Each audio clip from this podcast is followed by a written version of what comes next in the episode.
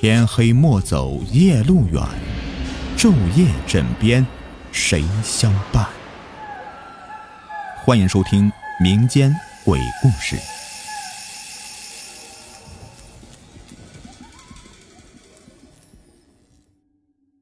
今天的故事的名字叫做《山洞里的骨灰坛》，作者婷婷。我的丈夫是一名零九年入伍的大学生兵。入伍的第一年呢，他在深圳的某步兵连；第二年便去了香港驻军仪仗队，光荣的成为一名仪仗兵。二零一五年，我们相识结婚，第二年生下一个可爱调皮的儿子。丈夫知道我喜欢听灵异故事，便给我讲了这样两个他在部队里面发生的真实故事。第一个故事的名字叫做《山洞里的骨灰坛》。故事是我丈夫当兵时所在班里的副班长讲给他们听的。他们副班长是湖北人，为人健谈幽默，在班里面很得新兵们的喜欢和尊敬。有一次，这位副班长和新兵们聊天。便讲了一个关于山洞里安放骨灰坛的故事。深圳东莞山区有一个训练基地，是当时步兵、汽车连和特种兵的指定训练基地。那里的靶场很大，主要为这些兵种的士兵提供打靶训练。从士兵们休息的营房到训练基地，大约有四公里的路程。在这大约四公里的路程中，能够欣赏到山路两旁蜿蜒崎岖的丘陵和翠绿茂盛的植物拼凑出的一幅绚烂的自然美景，令人心旷神怡。林间是鸟鸣雀喳，声音甚是悦耳。然而，就在这丛林美景间，却零零星星的坐落着很多的坟圈子。这些坟圈子或大或小，或多或少，给这幅谪仙般的自然美景。增添了几分诡异的气息。南方的坟与北方的不同，南方的坟依山而建，有钱的人家用水泥修坟，在坟包周围修上半圈类似花坛一样的外围，中间是一个坟包，坟包中央放上往生者的照片，看起来很是体面。穷人的坟冢相对而言就简单多了。顺着山势找一个位置风水相对不错的山洞，或者是往生者的家属自己动手搭的一个棚子，将装有往生者骨灰的骨灰坛放进山洞中或者棚子里，就算是给往生者一个安放之地了。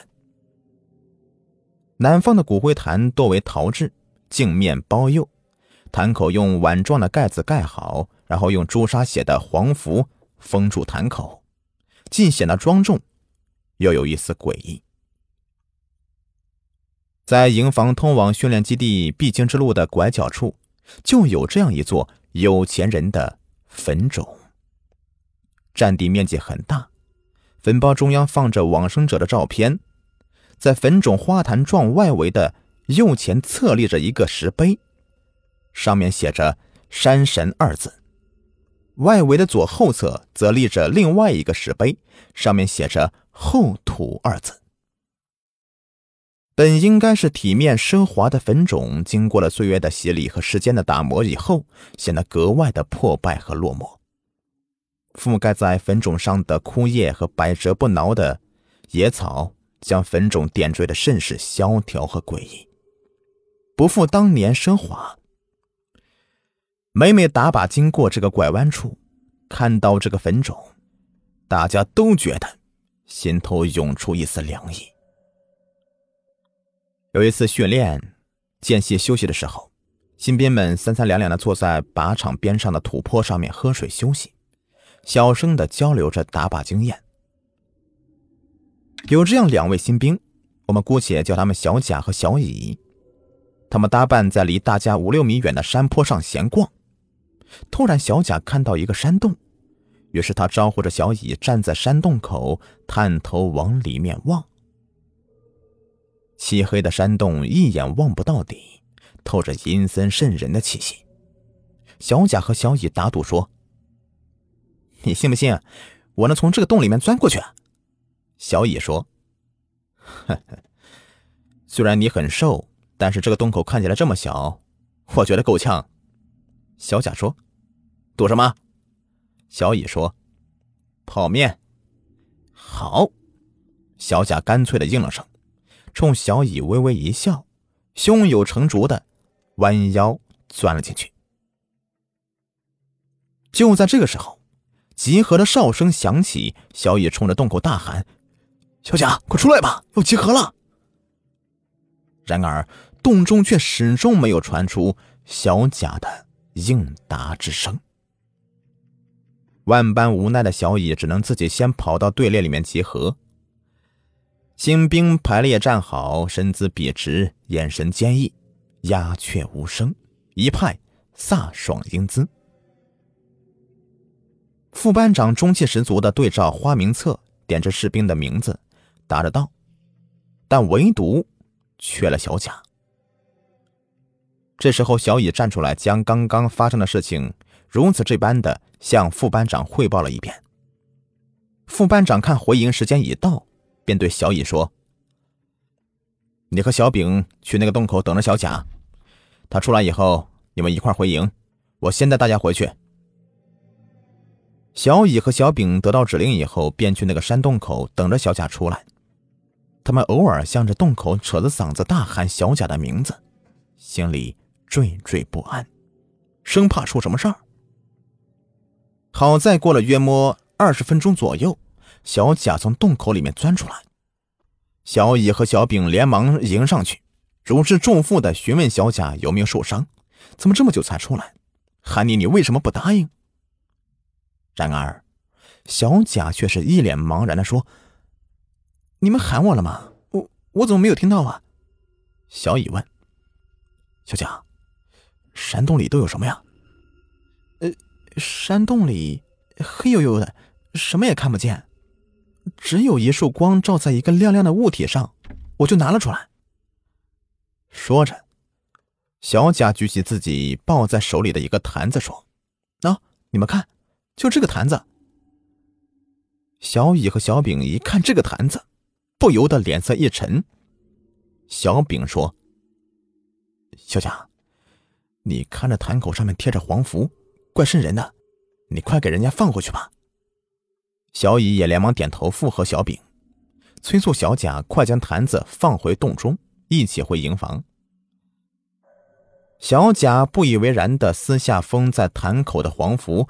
打开盖子，好奇的往坛子里面望。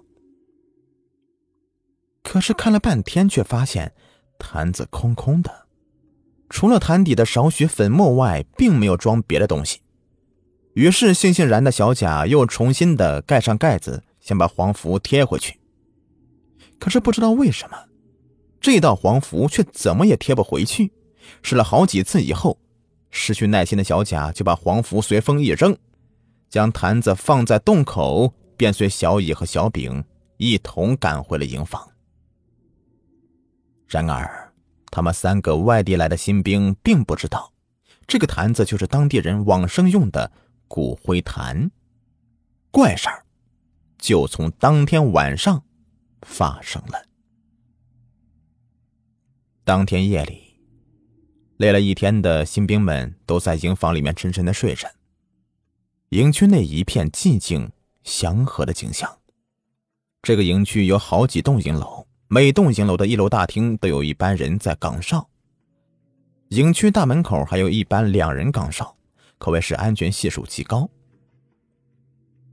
不知不觉中，已是凌晨三点。某栋营楼的一楼岗哨的值班员正聚精会神的盯着营楼，尽职尽责的坚守岗位。突然看到有个人从楼梯上面下来，他的注意力瞬间高度警觉，紧紧的盯着从楼梯上面下来的人。此人行为怪异，动作机械，不似常人那样流畅，很是诡异。待那人走近，值班员才发现，原来是小贾。小贾目光呆滞，行动僵直。没有跟站在门边的值班员打招呼，自己走出营楼。值班员见此情景，并没有与其搭话，而是立刻回报上级领导小贾疑似梦游。上级领导便命令当夜的站岗值班员全部密切留意，发现问题及时上报。然而，当小贾走出营区大院的时候，领导又下达指令，让一个营区值班员跟着小贾，一则避免他发生危险，二则如果是小贾是间谍，跟着他抓住接头的人，一条线全部撤出。就这样。营区值班员顶着夜晚天空中皎洁而又凄凉的月光，一路的尾随着小贾，沿着蜿蜒崎岖的山路兜兜转转的徒步了走了很久。终于，在他们经常去靶场必经之路拐弯处的坟冢前停住了。值班员猫着腰，小心翼翼的靠近那个坟冢。在一个离坟冢不远的大树后面躲着，紧张的盯着扑通一声跪在坟冢前的小贾。悠悠的月光下，小贾耷拉着脑袋，喃喃的说：“爷爷，我来看您了。我也不知道说啥，我给您唱首歌吧。”听到小贾这么说，营区值班员头嗡的一下。犹如晴天霹雳呀！小贾是外地人，爷爷的坟怎么可能埋在这里呢？再说了，这座坟少说也是民国时候的了，墓主人至少能做他的太爷爷了。小贾如此诡异的行为，让营区值班员又是胆战心惊，又是忧心忡忡。时间一分一秒的过去。小贾在这座坟冢前整整唱了二十分钟的军旅歌曲，才跌跌撞撞的站起来，目不斜视的回到了营区。这一夜的惊心动魄，着实把营区值班员吓了一跳。天一亮，他就把事情的经过原原本本的汇报给了上级领导。上级领导也十分重视这个事情。命令各班值班员夜间密切跟踪小贾，发现问题及时汇报。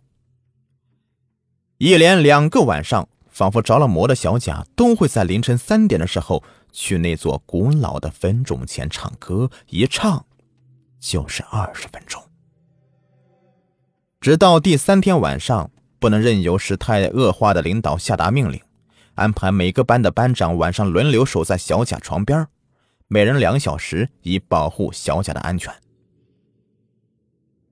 刚入夜的时候，营区内外一切正常，万籁俱寂，大家安静的在各自的寝室里面沉睡着，连偶尔的鸟鸣声都觉得那么的清晰嘹亮。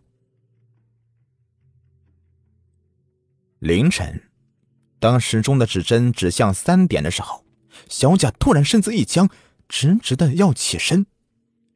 正在他床边值守的某班长迅速做出反应，打开寝室的灯，查看小贾的状况。这一看，竟把某班长吓得目瞪口呆，汗毛直立。眼前的小贾早已不是白天那个活泼好动、训练认真的小贾了，取而代之的是一个脸色铁青、面目狰狞、行动僵直、犹如僵尸般的人。他瞪着铜铃般的双眼，双眼中竟然没有黑瞳，白白的眼球突出了厉害，掺杂着隐隐的血丝。因为四肢被背包绳子捆绑，小贾无法起身，他便疯狂的挣扎着，嘶吼着，发出怪物一般的叫喊，那叫声凄厉而又阴森，令听到的人皆是毛骨悚然。闻讯赶来的领导和其他几位班长见到如此恐怖骇人的场面，也不免吓得呆愣在原地。小贾就这么疯了似的挣扎着，带动着整个床铺摇晃着，击打墙面和地面，发出“咣咣咣”的声音。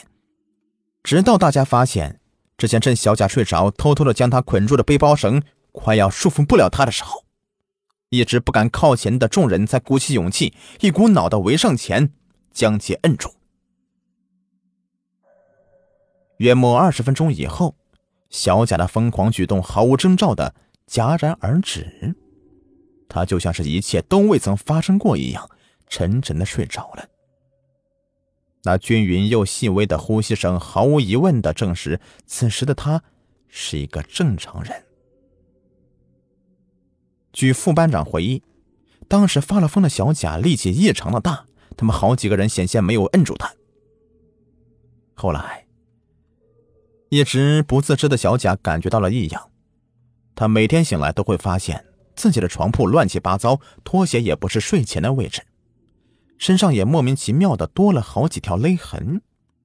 他问同寝室的战友，战友们都怕吓着他什么的，所以说都没有说。再后来，他开始变得精神失常，情绪低落，气色也变得越来越晦暗阴郁。再后来，他被送到了广州某军区医院接受治疗。然而奇怪的是。院方在对小贾的一系列检查中，并未发现他有任何的生理上的疾病，但每晚的凌晨三点，小贾仍旧是如一个疯狂的僵尸一般，瞪着铜铃般无黑瞳的双眼，在束缚带的捆绑下嘶吼着，挣扎着要去那座古老的坟冢前，给他爷爷唱歌。时间一天天过去了，战友们偶尔会打听小贾的情况。病治好了没有啊？什么时候归队呀？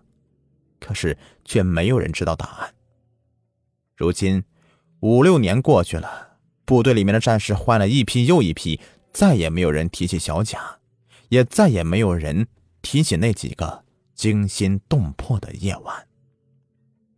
看到这位朋友的分享，我又想起了当初参加县城里面组织的民兵训练时候发生的诡异事件。这个是我自己啊，雨田主播本人亲身经历的诡异事件。